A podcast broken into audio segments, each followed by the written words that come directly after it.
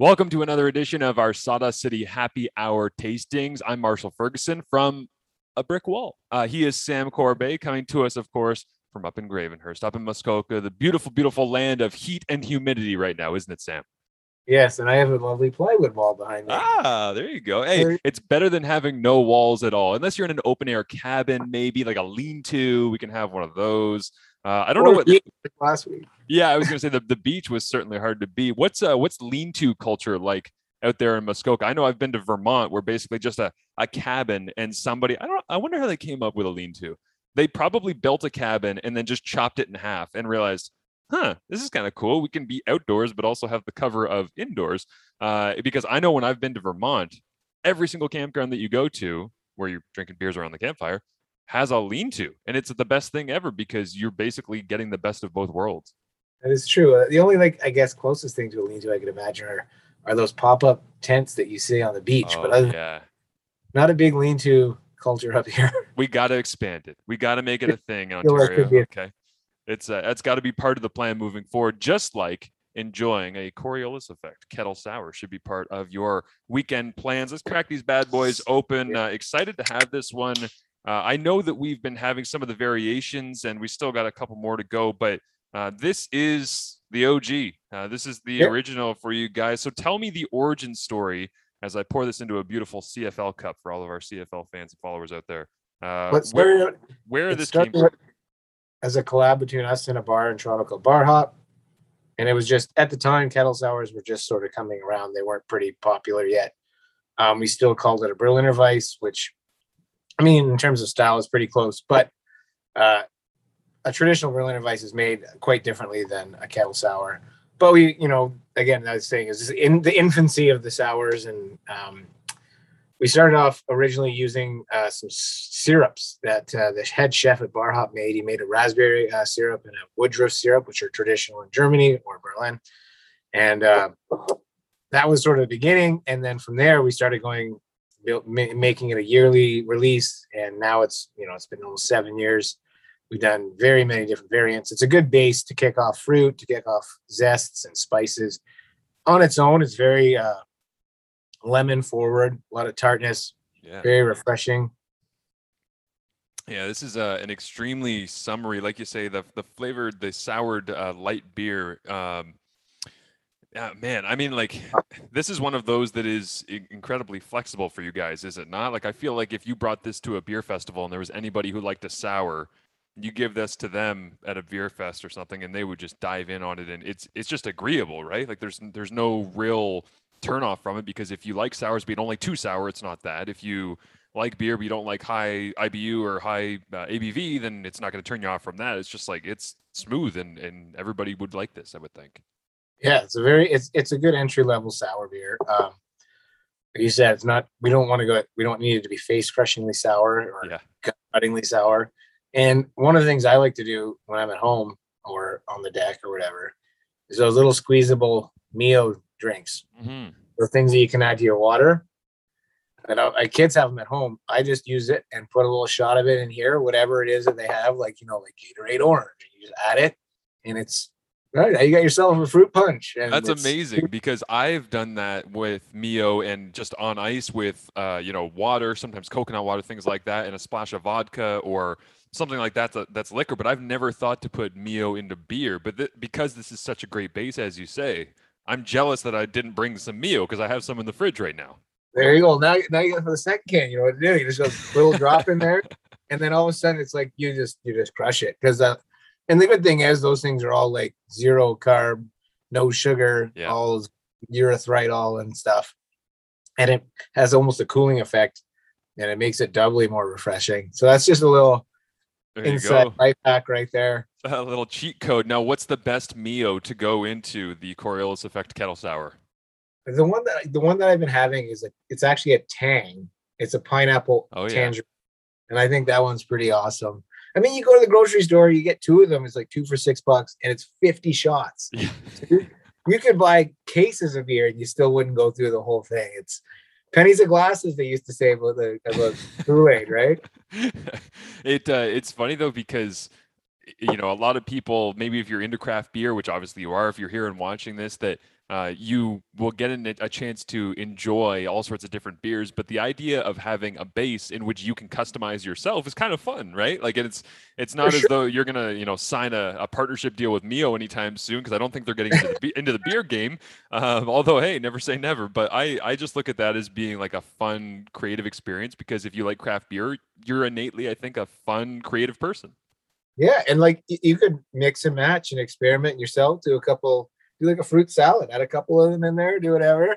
But like they're always around. So especially at kids, they're using them all the time. Yeah. So it's, yeah. a, it's a little fun experiment. That's a cheat code for the kids who uh, they all think that they need juice, and then you're like, "Well, this is technically juice. Uh, it's water with zero sugar. It's not going to make you hopped up until 10 p.m. though." So yeah, yeah that's a that's a smart one to go and get yourself a couple of those. Like I say, two for six in this. Um, tell us about the can art and the uh, the way that this has been designed. I see that we've got some beachy colors on here. We've got a man overlooking what appears to be the sea. I believe that's the that's the black pearl, if I'm not mistaken, that's lingering out there offshore. What are we dealing with here? So originally, like when I think of the Coriolis effect, so the Coriolis effect is this, you know, when you're in the southern hemisphere or the northern hemisphere, it's the way that the water spins due to the curvature of the earth. And uh, anyways, my mind goes directly back to the old Simpsons episode where Bart calls Australia to find out if the toilet flushes away. So originally we were trying to figure out some way to work that episode. It's my ultimate favorite Simpsons episode of all time. So we've actually done a number of years where that's come up. Amazing. But uh, the Coriolis effect, so we ended up just using like the old ship and bending to the like if you look at the guy, he's watching the curvature of the ship yeah. go off distance. And that's sort of how the, I think I'm pretty sure that's how the Coriolis effect was first noticed. So, anyways, but that's where it's uh that's what's happening there. And then the colors, uh this is if you saw our Golden Beach can, yeah, it's very it's almost like the inversion of the Golden Beach can. So a couple years ago, we were trying. That was our first sort of like attempt at a rebrand. So obviously, it looks a little different than our other stuff. We moved away from this design, but we had some cans left over, so that's why we use these ones. But it's still like it looks very summery looks like a refreshing drink. So blue sky, sandy beach, blue water looks very inviting and three and a half percent. But yeah, it all come it'll all come back to the Simpsons eventually. That's I mean, amazing. Uh, now, why why did the Simpsons have such a big influence on you and some of your creative decisions at Sawdust? Well, I think because I was, uh, you know, of high, late high school, early university days when the Simpsons were really hitting that season four through eight, where I, as far as I'm concerned, those were the glory days. Yeah. Some of the best episodes. And like, I swear, I probably watched Simpsons every single day. Like, at, it used to come on CBC um, at five o'clock every day. I was gonna say, I think it was like the 4:30 lead-in was like everybody loves Ray into the Simpsons, and I I fell into the same trap as well. You get home from school, the parents aren't home yet, boom, it's on and so that's you know I grew up on that. I remember at university doing the same thing. I have all of them on DVD, but like a lot of it, a lot of the humor and sort of you know the way that you perceive uh, pop culture uh, for me came from very referential humor. It's all in mm-hmm. those years of The Simpsons when like Conan was still writing for them and stuff like that was definitely a big uh, uh influence on on me in the in my early adulthood and late teenage years. That's awesome. I'm very much dating myself. Like now they're at like season 30. So no, it's but it, it's honestly it's interesting that you say a couple of things that jump out to me. One is that you say season four through eight is kind of the glory years. I am an office freak, and they went up to to nine seasons. And for me, it's like season three through five is perfect. It's every show follows that life cycle where they begin, they find their footing, they peak, and then they're like oh we have a massive audience. Let's just keep printing money. And they just keep deciding like let's just keep pumping out content here so that we can keep it kind of rolling in because it's such a great property. I actually saw somebody um, say on twitter yesterday i believe adam seaborn is his name. He's a canadian sports media kind of critic and, and ratings uh, reviewer. And he said that jeopardy is the only product that has ever been put on television before that has held the exact same level of audience, regardless of host, topic, uh, the people that are playing the game. It doesn't matter. It's the perfect formula because all it takes is trivia questions that are interesting. And it doesn't even matter if you like or hate the people that are contestants because they change every single day. If you don't right. like the host, the host doesn't get in the show enough for you to actually want to tune out unless you're you know stuck to it and you you despise whoever was there after Trebek before whatever but uh, but the idea of uh, of having that equation it's like it's so formulaic that Jeopardy is just king and the Simpsons I think a lot of people look at the cartoon version of being that because regardless of where they evolved to they held their audience, didn't they? Like they they've Right. got such a massive following. Even though I agree with you that the earlier stages, after they got away from Bart having a square head uh, in the graphics department, that's that's when things started to actually get good. Well, I, I feel like you know you have a creative arc as well, and the, a lot of shows you can only take it so far. And then you're right; they just are basically phoning it in because how do you come up with new stuff all the time? Very many shows can't last that long. Yeah. that's why a lot of British television, like the original Office, was only two seasons in Britain. Yet you, when you look at it, they only had like it's something silly, like there's only like 13 episodes or something ridiculous like that. And you're like, really? Yeah. Because like in my head, it lasts. It's it's huge. And I, I watch. I just rewatched all the Parks and Rec, Nice. which the last two seasons are kind of like they were like a victory lap. There wasn't anything new, but yeah, it was good up until then. I was still fine to watch it, but uh, you're right. There is definitely this arc, and yeah. yeah, man, Jeopardy is just you just it's a pissing contest. People just want to like know more than somebody else.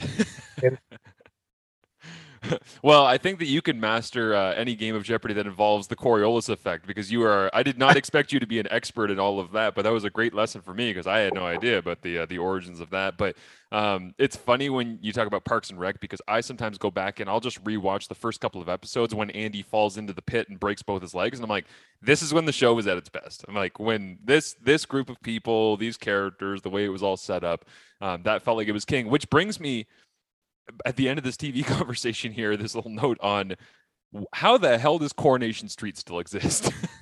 I don't know. It's never been really in my wheelhouse. I've never been a, a soap fan, let alone a Brit soap, or I don't even know if it could qualify. I don't as a soap. know. I, I don't know how to clarify what Coronation Street is, but I was watching so much Olympics over the last month that I would tune into CBC or I'd have the television on CBC and I would tune back in after I'd had the TV off for a while. And I would turn it on and Coronation Street would be on. And honestly, Sam, for the first time in a decade, I had see, I saw Coronation Street and I went, huh, we're still doing that, huh? Because I, I had no idea that they were even still on. It's not like they even promoted. It's just like, listen, CBC has made a decision that if you are 70 years older uh, or older, that you are going to be invested in this show and you're just going to give them 50,000 viewers every day and they're fine with that. When I was still in my advertising days purchasing television spots, and we're going back a number of years. I'm got it's like 20 years plus. Yeah. Coronation Street was still on CBC and it was still probably pulling in exactly the same audience as it was. so maybe it's them Jeopardy and Coronation Street have the formula down. well, here's, I guess, my question on that is if it's an older demographic that's watching Coronation Street, and innately, when the show is on for that long and it's an older demographic and they are passing away, why is the demographic under getting old and adopting Coronation Street? It's like I guess it's like the handing of the baton. You're like your your older parents like, well you've graduated to your you know your golden years. Welcome to Coronation Street. Then you Yeah. get walked into the into the CBC and you sit down and you just watch. Or Uh, maybe I don't know. That's I was gonna think of. say they hand you the box set, but the problem is there is no box set because there's definitely no way that they're doing DVD sets of that stuff. But uh, regardless, uh, if you are in your 70s or 80s and you love Coronation Street, we have the perfect pairing. Uh, Coriolis effect. Uh, anything for you. You could sit down and enjoy The Simpsons, Parks and Rec, the first couple of seasons, anything that you want. It is uh, delicious. Again, get it at sawdustcitybeer.com. And of course, check out our podcast for exclusive uh, promo codes and everything else you can use to embrace all things Sawdust City. Sam, make sure that that uh, plywood wall stays uh, sitting up. Okay. All right, buddy. Cheers. Cheers.